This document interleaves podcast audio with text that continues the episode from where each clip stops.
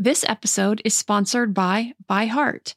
ByHeart is an infant nutrition company whose mission is simple make the best formula in the world. Using the latest in breast milk science, ByHeart created a clinically proven, easy to digest infant formula that's made with organic, grass fed whole milk, certified clean ingredients, and features a patented protein blend that gets closest to breast milk. Our blend includes the most abundant protein found in breast milk, alpha lac, as well as lactoferrin, the number one protein found in colostrum, along with broken down, partially hydrolyzed proteins. ByHeart is an easy to digest formula in addition to its patented protein blend, our formula includes prebiotics and an 80 20 whey to casein ratio, like in early breast milk, which is tailor made for a newborn's digestive system. ByHeart is the only US made infant formula to use organic, grass fed whole milk, not skim. Curious about ByHeart? Redeem your welcome offer at byheart.com slash podcast with the code parenting for a limited time.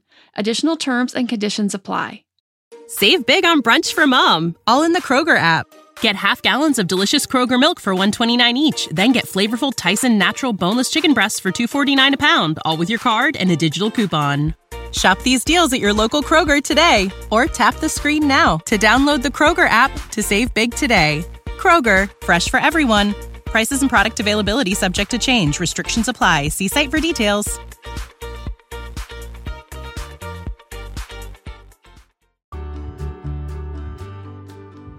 Hello, everyone, and welcome to the Your Village podcast, Parenting Beyond Discipline, the place to learn about all things parenting and get your questions answered. I'm your host, Erin Royer.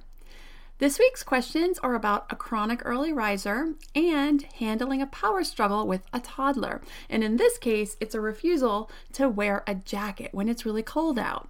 So, I'll get to dealing with early risers and with the power struggles with toddlers in a moment, but I've been getting some inquiries about my training and racing goals and how and what I'm doing. So I'll save that for the end for those who are curious and for those who aren't. You can get all the parenting information up front and then you can just turn me off. So, a little bit of background though, and there is some parenting wisdom in here. So, that's why I want to go into this just a little bit. So, bear with me. No, I'm not sure how much of this I've shared about in my other podcasts. I don't think very much, but probably a little. I was diagnosed with juvenile rheumatoid arthritis at the age of nine, but I probably had it most of my life before that. It just took them that long for me to complain enough and to get a diagnosis. Now, I've had four joint replacements, both jaw joints in 2003, and then both hips were done two years ago in 2017. I'd been having a lot of difficulties with my knees over the past several years, also, and then I just put up with it. Between the hips and the knees, it's just life with arthritis.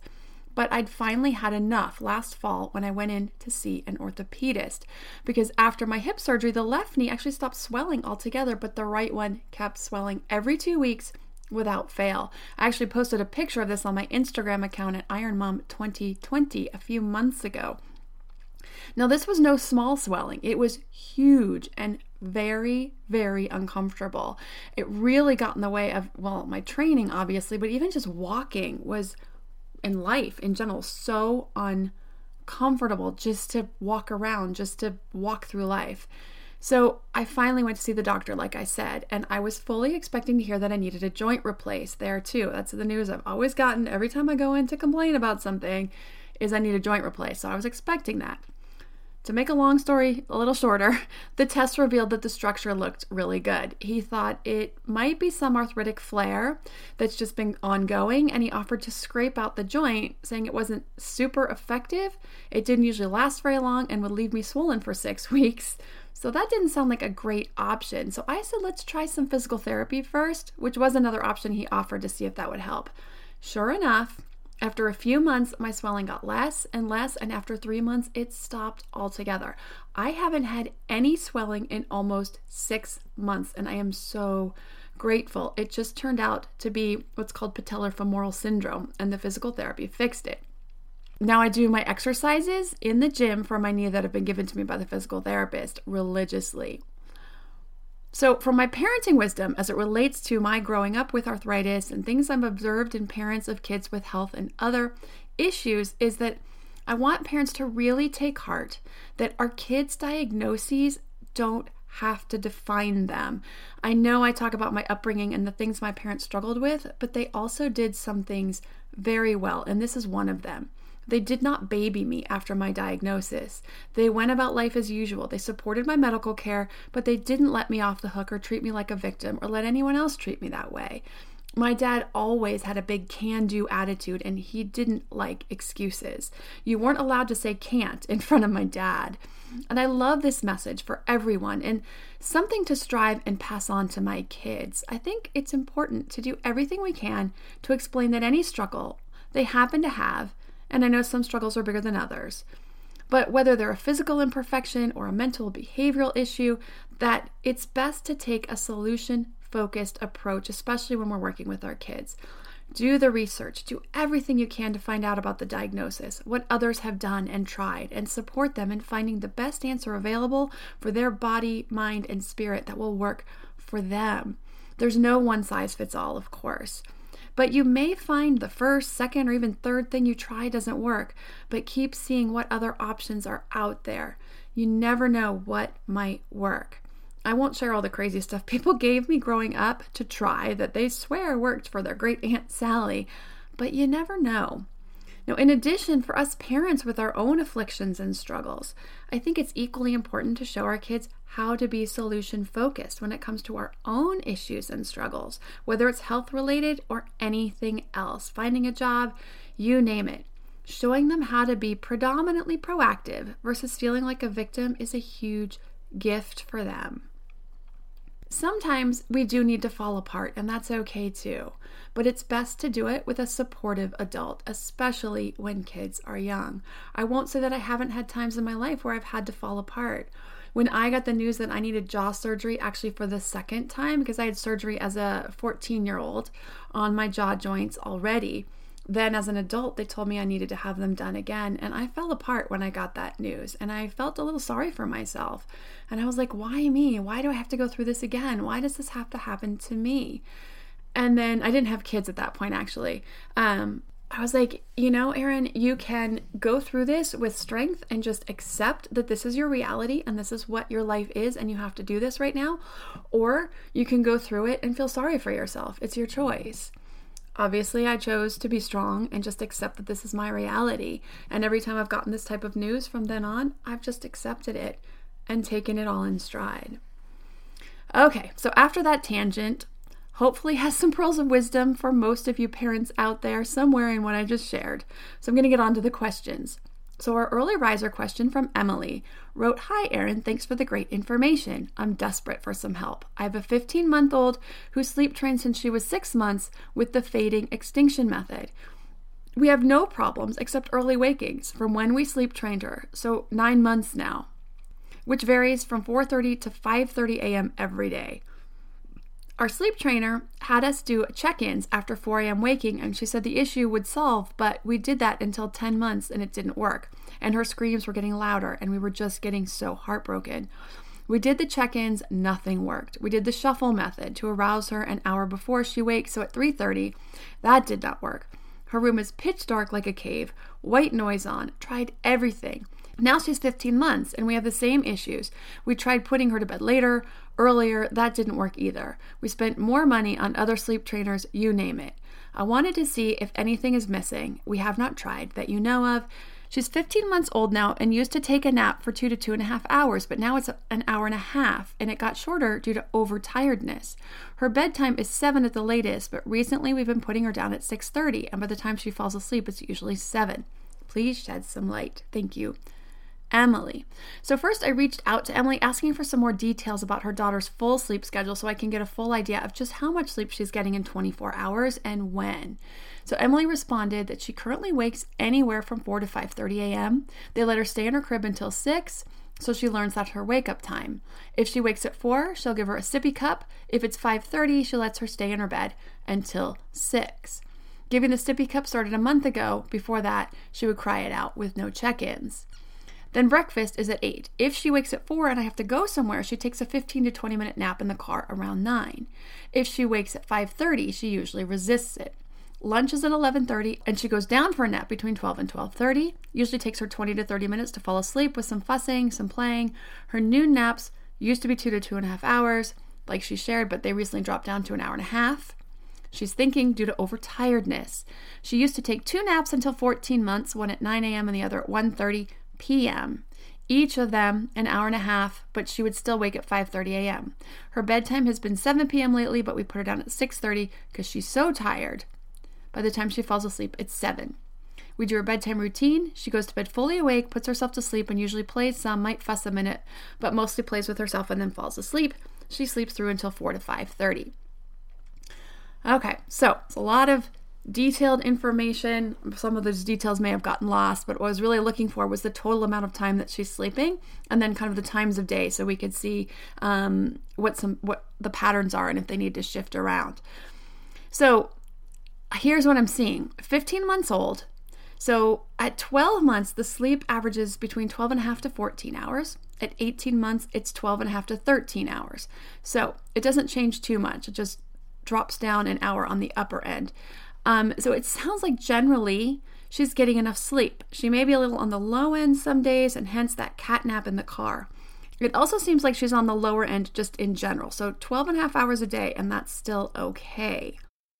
She may extend it some after you implement these suggestions, but if not, she may just be someone who needs less sleep overall. So here's a couple things I see happening. First, because she's falling asleep on her own at bedtime and nap time, even though it takes a little bit of time. And that's normal because the sleep pressure is lower at nap time than at bedtime. When she's waking up early, it tells me she's done sleeping for the night. She's awake, she's ready to get up. Secondly, when she wakes up early at 4, she gets a sippy.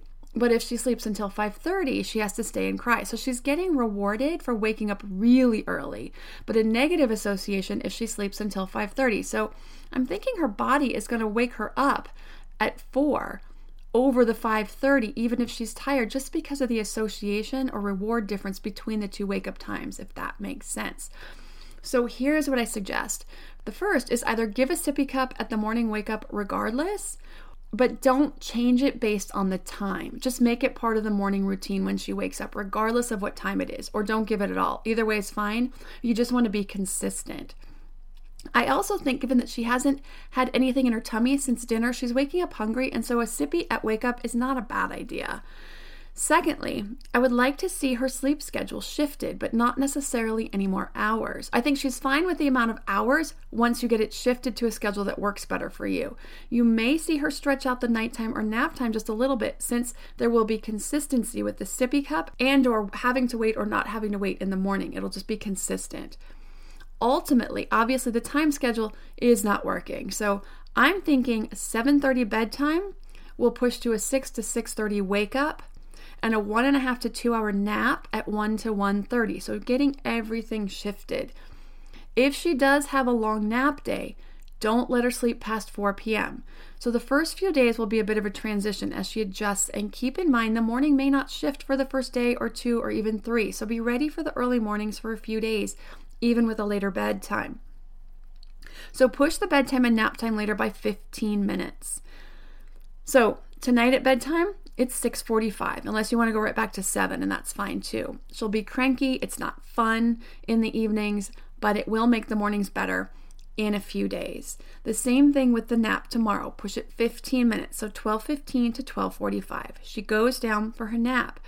Do this for 3 days. So she will probably wake up just as early tomorrow, but if you're lucky she may catch on right away and push 15 minutes in the morning when she's awake, get her and do what you would do as if she had slept to a more reasonable time, 6 a.m. Get up with her, get her a sippy, let her play, whatever. On the fourth day, push it another 15 minutes. So now you're at 7 p.m. or 7:15 bedtime and at 12:30 to 1 p.m. nap time. Do this for 3 days. All the same as before with getting up, blah blah blah. You want to keep pushing it until you get to a 7:30 bedtime and a 1 to 1:30 nap time. So overall, you should be on that schedule in about a week and a half to two weeks, and she should be sleeping later in the mornings to a more reasonable time. Now, let me know if you have further questions, need some clarification, and also just how it goes in general. As an adult and a mom of a son, both with ADHD, I know navigating the expectations of life with ADHD can be a challenge. But finding the right care and proper tools needed to succeed can be life changing. With the right resources, you can turn your ADHD into your superpower. Done is an online ADHD care platform that can get you all the resources you need to help manage your ADHD online visits, refills, and a 24 7 care team made for you. Starting to take care of your ADHD is as easy as one, taking a one minute free assessment to see if Done can help, two, booking an appointment with a licensed ADHD clinician as soon as today or tomorrow, three, start receiving ongoing care, enjoy online visits, personalized treatment plan, worry free refills, and 24 7 care. Take a free one minute assessment and book an appointment with a licensed ADHD clinician as soon as the next day. Get continuous care, insurance coverage, and 24 7 care team support with Done for just $79 a month and pharmacy copays as low as $0. Unlock your path to better focus now at get.donefirst.com slash podcast. Done. Turn your ADHD into your strength. These later years of childhood have been flying by. As a mom, I want to not just be available to my kids during these last years they have at home, but I want to feel good and have the energy I need to keep up with their schedule and my own. So my health is a top priority. Equilibria is a woman owned wellness brand with unique science backed products that help bring your mind and body back into harmony. You're not alone on your wellness journey. Every customer gets one on one support to help you meet your goals. EQ's Daily Women's Microbiome Defense is a three in one capsule that supports your digestive health and promotes gut barrier protection. A healthy gut positively impacts immunity, mental health, sleep, digestion, and skin health. It helps regulate digestion, immunity against bad bacteria, and improve nutrient absorption. The gut has been called the second brain because it contains more than 100 million nerve cells. It is a vitally important piece to our overall health, both physical and mental. So, to make sure my gut is working at its potential, I started taking EQ's Daily Women's Microbiome Defense to improve my digestion and nutrition absorption, boost my overall immune health, and help with sleep and stress as a bonus. Head to myeq.com and use code parenting for 15% off Equilibria's microbiome defense and much more. That's myeq.com and use code parenting at checkout for 15% off site wide today. Okay, the next question is from Rachel, who wrote My husband and I are longtime podcast listeners and have done some of your courses over the years that have been super helpful. However, I wanted to ask about a topic I don't think you have covered how to manage preschoolers with intense clothing preferences. Our oldest son is nearly four and is extremely fussy with clothing. For example, he'll only wear sandals or gum boots. They might be called Wellington boots in America one specific style of black track pants in winter or Paw Patrol shorts like pajama shorts in summer. He's been like this for years now, and we have gently made some improvements in flexibility. Like he would only wear pajamas and no sweaters or jumpers as a toddler, but now he wears track pants and tight fitting merino jumpers on cold days. However, we can't get him to wear a jacket when it's raining. We have tried many styles and taken him to the shop for him to choose. He gets lots of choices, and I work hard on descriptive praise. But this is still an issue. Last winter, I ended up getting so frustrated. I said if he didn't put on a jacket, he couldn't go outside to play. He's very active and literally spends all day running, biking, digging, and playing outside. For over three weeks, we couldn't leave the house to play because he refused to wear a coat, and I had said we would only play outside if he wore a coat. This obviously is also a big issue for us as a family, as it means I can't walk the dogs or take his siblings out to play. In the end, I resorted to locking him safely inside and taking a 10 minute walk with everyone else, which improves our mental well being, but he becomes hard to manage as he really needs to go outside to burn some decent energy running around. How do I get him to cooperate and just wear certain items when the weather dictates it? Last time it randomly snowed, we ended up having to put a jacket on him and he sobbed and then became unable to move, so we ended up carrying him until we got back to the house and he could remove the coat. He's a very capable child, good communication skills, extremely good biker and swimmer, great at problem solving to fix toys, sensitive and independent. But he is so very stubborn and inflexible when it comes to clothing. I just want him to wear sensible clothing when needed. Any advice is appreciated. Thank you, Rachel. So, Rachel, this is interesting. This is something I haven't covered before, but some kids are really sensitive to textures on their skin. Now, it sounds like your son falls in this category. You're going to be like, duh, of course he does. My oldest actually has this issue as well. He only likes to wear athletic shorts or athletic pants, sweatpants, and also he won't wear underwear. Yet the kid will wear his tight swim jammers. I don't know. It is possible your son has a sensory processing issue. I think mine may as well, but I'm not getting him tested or I'm really worried about it. But it does run on my husband's side of the family also, so I wouldn't be surprised, but we've just worked around it. So, for example, of how we've worked through this, I do set the guidelines and boundaries when it comes to dressy events like big holidays at temple or Cub Scout promotions, that kind of thing, that he must wear nice pants. So, we figured out the softest, coziest, dressy pants we could find, and then allow him to wear some type of soft but thin sweat shorts underneath. And this is fine. Now, I don't love that he wears sweat shorts or pants to school, but he does play handball every day at recess, and I do understand the desire to be comfortable for that. And also, it doesn't affect his learning, and that's what's really important, so I let that go. But when he needs to be more presentable, we have worked out a solution that works for everyone. So I would work on finding a solution that works for both him and for you as parents. Is there a soft sweatshirt he could wear? Whether it's a pullover or a zipper front or a button front. I don't know if the zipper will bother him. If he's got something underneath it, hopefully it wouldn't bother. It shouldn't bother him, but you never know. Um, so can he wear a couple of those? Can he layer somehow a long sleeved shirt under a sweatshirt, a long john, a type of long johns, like a, a cozy pajama type shirt under a long sleeved shirt and then under a sweatshirt or just under a sweatshirt, something. And then if it's rainy, carry an umbrella. I know it's frustrating when you just want them to put on a jacket and get out the door, but in this case, I feel like it may be helpful to all of you to keep working on it until you find a solution that works so that he can go out with you and you aren't worried about him getting too cold or wet or exposed to the weather in heat or cold, whatever that may be. And he gets the comfort he seeks and it removes the power struggle of having to wear particular clothes. And if you just find that he just can't find anything, you may want to talk to your pediatrician about getting an assessment for a sensory processing disorder that you can find an occupational therapist to help you work through and can help him become less sensitive to the to the touch of certain clothing. If you have further questions around this or some details you'd like to share as you work through it, Rachel, feel free to reach out to me again.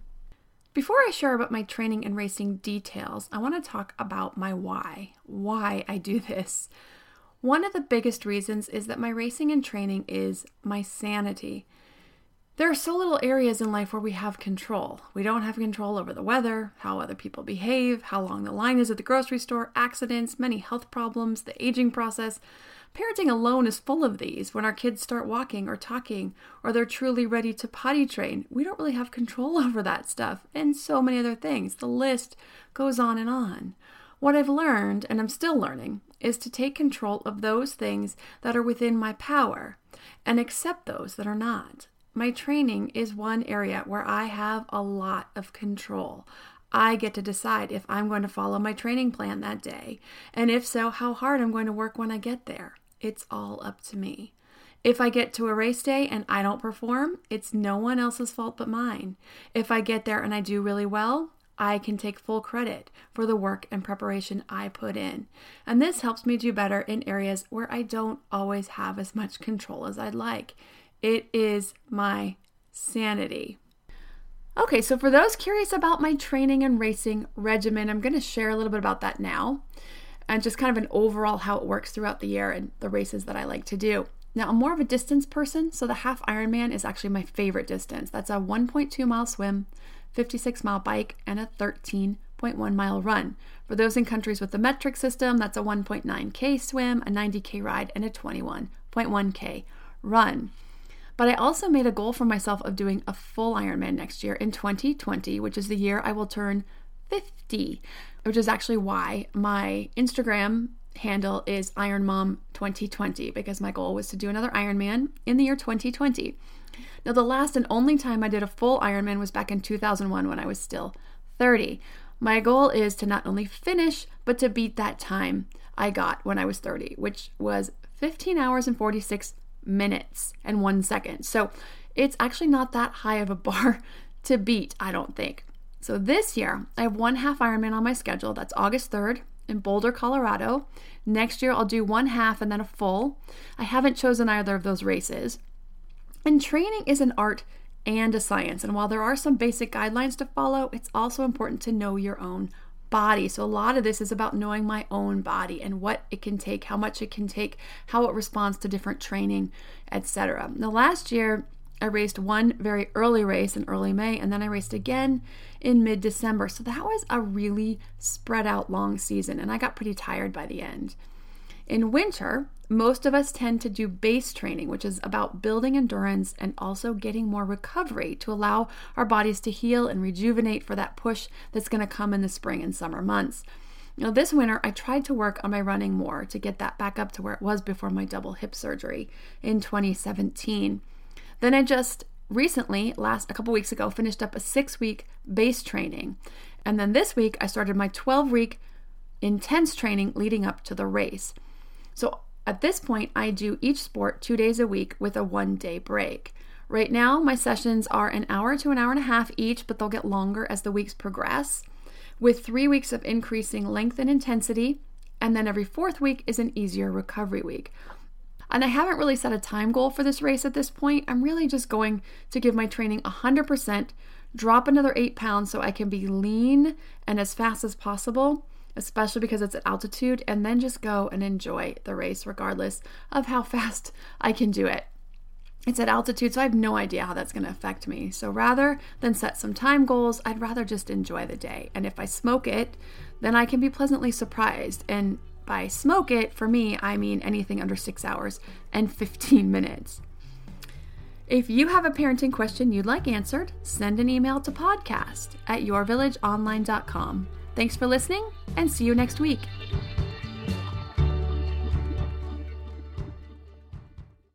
Save big on brunch for mom, all in the Kroger app. Get half gallons of delicious Kroger milk for 129 each, then get flavorful Tyson natural boneless chicken breasts for 249 a pound, all with your card and a digital coupon. Shop these deals at your local Kroger today or tap the screen now to download the Kroger app to save big today. Kroger, fresh for everyone. Prices and product availability subject to change. Restrictions apply. See site for details.